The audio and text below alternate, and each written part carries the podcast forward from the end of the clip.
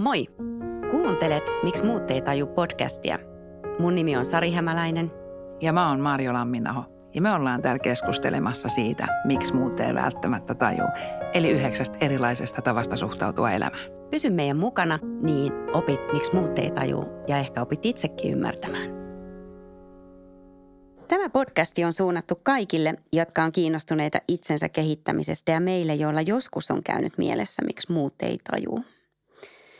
Tämä pohjautuu Enneagrammi-persoonallisuusteoriaan, jossa on yhdeksän eri tyyppiä ja tämän kymmenen jakson podcast kertoo jokaisesta tyypistä erikseen. Ja tässä ensimmäisessä jaksossa me kerrotaan hyvin kansanomaisesti ja helposti ymmärrettävästi, mistä Enneagrammissa on kyse. Mun nimi on Sari Hämäläinen ja mä oon yrittäjä, työyhteisökouluttaja ja valmentaja. Mun kanssa tätä podcastia on toteuttamassa mulle rakas ystävä, valmentajakollega Mario Lamminnaho. Kiitos Marjo, kun sä heittäydyt mukaan tämän podcastin tekoon. Ihanaa, kiitos. Ilo on mun puolellani. Kyllä, tämä on ollut tosi hauskaa. Meille molemmille valmentajina Enneagrammi on, on tota, yksi työkalu monien muiden valmennusmenetelmien ohella, mutta meidän kuulijat ei tuskin joku ei edes kuullutkaan, mikä ihme se Enneagrammi on, niin kerrotaan vähän siitä. Joo, se sana enneagrammi saattaa olla jo vähän mystinenkin. Joo. Ja me, me ollaan törmätty siihen kysymykseen, että onko tämä joku horoskooppijuttu. Justiinsa, niin joo. Tämä on niin kummallinen tämä sana. Mutta tosiaan kyse on persoonallisuusteoriasta, jossa on Joo. yhdeksän erilaista tyyppiä. Ja sitä Joo. kautta niin kuin, sitä voidaan käyttää itsetuntemuksen välineenä.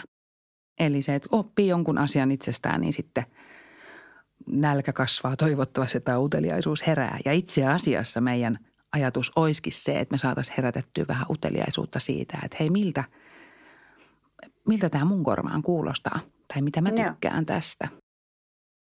Miksi muut ei taju podcasti halutaan pitää just semmoisella mahdollisimman antosana kuulijalle.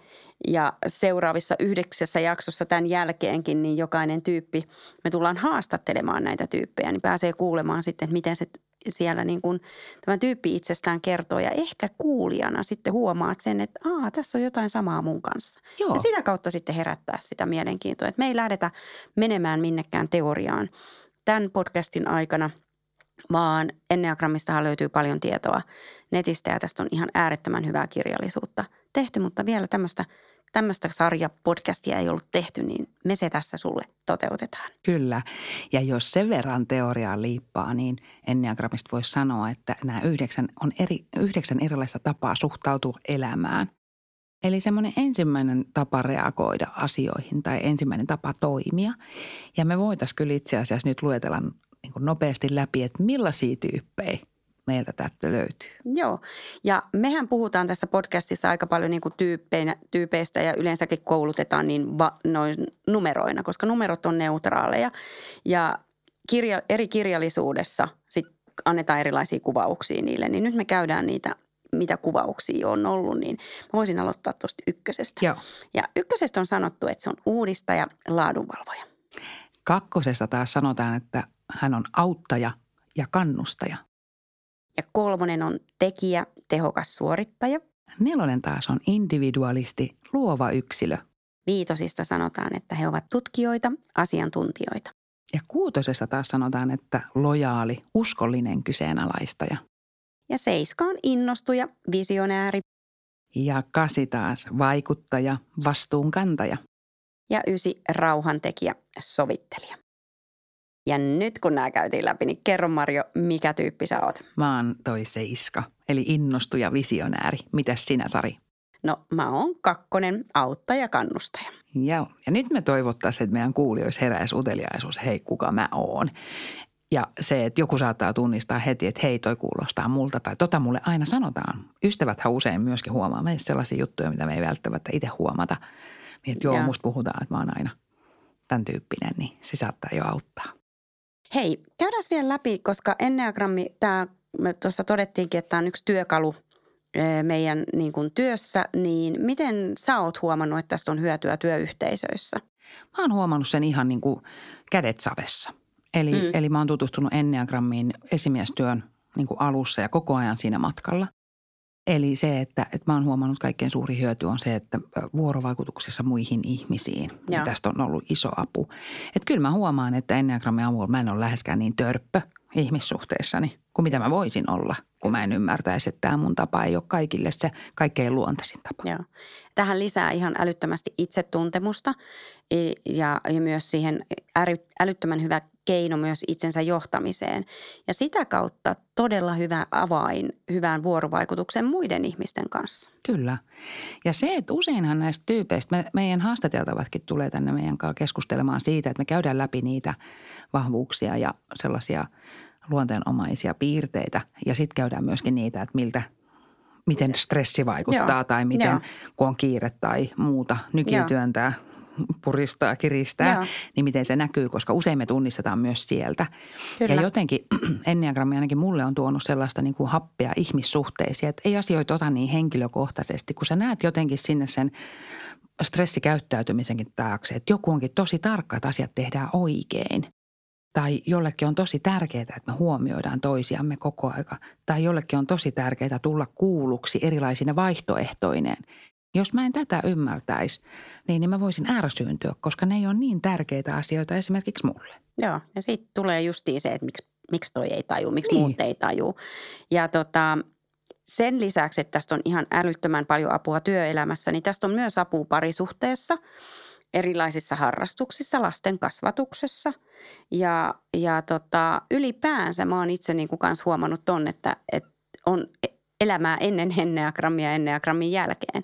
Tosin tämä on yksi persoonallisuusteoria muiden joukossa, mitkä mun mielestä on ihan yhtä valideja niin kuin käyttää. Ja, ja, mutta tämä on, että toivottavasti niin kuin kuulijalla herää kiinnostus ja, ja kuuntelee näitä eri tyyppejä ja sitä kautta sitten ehkä löytää itsensä ja haluaa lähteä sitten vielä tutustumaan aiheeseen enemmän.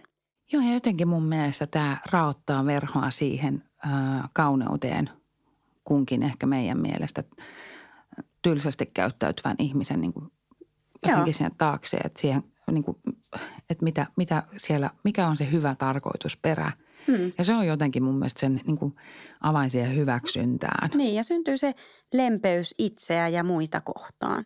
Ja se, että kun käyttäytymisen kultainen sääntö on tavallaan se, että kohtele toista, kuten toivoisit itseäsi kohdeltavan, niin Enneagrammin kautta me opitaankin, että kohtele toista, kuten hän toivoo itseään kohdeltavan. Kyllä.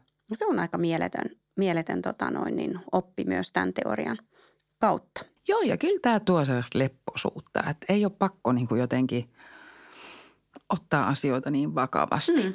Se on mun mielestä joo, niin kuin yksi niin kuin parhaimpia silleen, että, että mä oon huomannut kyllä sen valmennuksissa, että kun äh, käy tätä itsetuntemus työvälineenä niin, niin tulee yleensä se oivallus, että koska mä oon tämä tyyppi, niin mä voin tehdä näin. Joo. Ja koska mä oon, niin tämä on mulle tavallista. Ja sitten jotenkin siitä on ihana se seuraava askel, kun että aa, se ei tarkoita sitä, että vaikka mä oon tämä tyyppi, että mä vois muuttaa tätä mun toimintaa, jotta mä voisin kohdata sen toisen ihmisen niin kuin enemmän siellä hänen maailmassaan. Niin se on mun mielestä tosi antoisa ja Kyllä. se on huisia nähdä, miten niitä yhteyksiä syntyy. Niin joo, ja, just se, että itsetuntemus on tänä päivänä kova sana. Ja, ja se on, niin siitä on hyötyä niin kuin työelämässä, työn haussa, kaikessa yhteistyössä. Niin tota, mä todellakin toivon, että meidän kuulijat viihtyy meidän seuraavan yhdeksän jakson aikana. Mä tuskin maltan odottaa, että me saadaan ne yhdeksän ihmistä meidän haastateltavaksi tähän. Kyllä, ja sen takia meillä on täällä ne haastateltavat, että me ollaan niin paljon enemmän kuin meidän tyyppi. Ja se, että jokainen tyyppi pääsee kuitenkin kertoa, että millä tavalla hänellä näkyy tämä. Eli se, että, että saadaan kuulla niin kuin ihmisen omasta suusta, miten hän kokee ja missä nämä näkyy. Ja, ja se just, että, että kun valmennuksessa huomaa, että aina oppii lisää. Me opitaan tosi paljon toisiltamme, kun meillä on korvat auki. Niin jotenkin se, että, että kun me saadaan se aito kertomus, aito tarina siitä, että mi, millä tavalla asioita kokee maailmassa, niin – se on tosi mielenkiintoista. Se on tärkeä. Ja me todellakin toivotaan, että viihdytte meidän seurassa ja innostutte tästä aiheesta. Ja jos oikein innostut, niin oo meihin yhteydessä. Me tullaan mielellään vaikka teidän työpaikalle kehittämään teidän keskinäistä vuorovaikutusta ja yksilöiden itsetuntemusta. Kyllä. Tämä on meille tärkeä ja tosi hyvä väline auttaa ihmisiä ymmärtää toisiaan paremmin. Kiitos Marjo. Kiitos Sari. Nyt lähdetään kuuntelemaan, miksi muut ei tajua. Kyllä.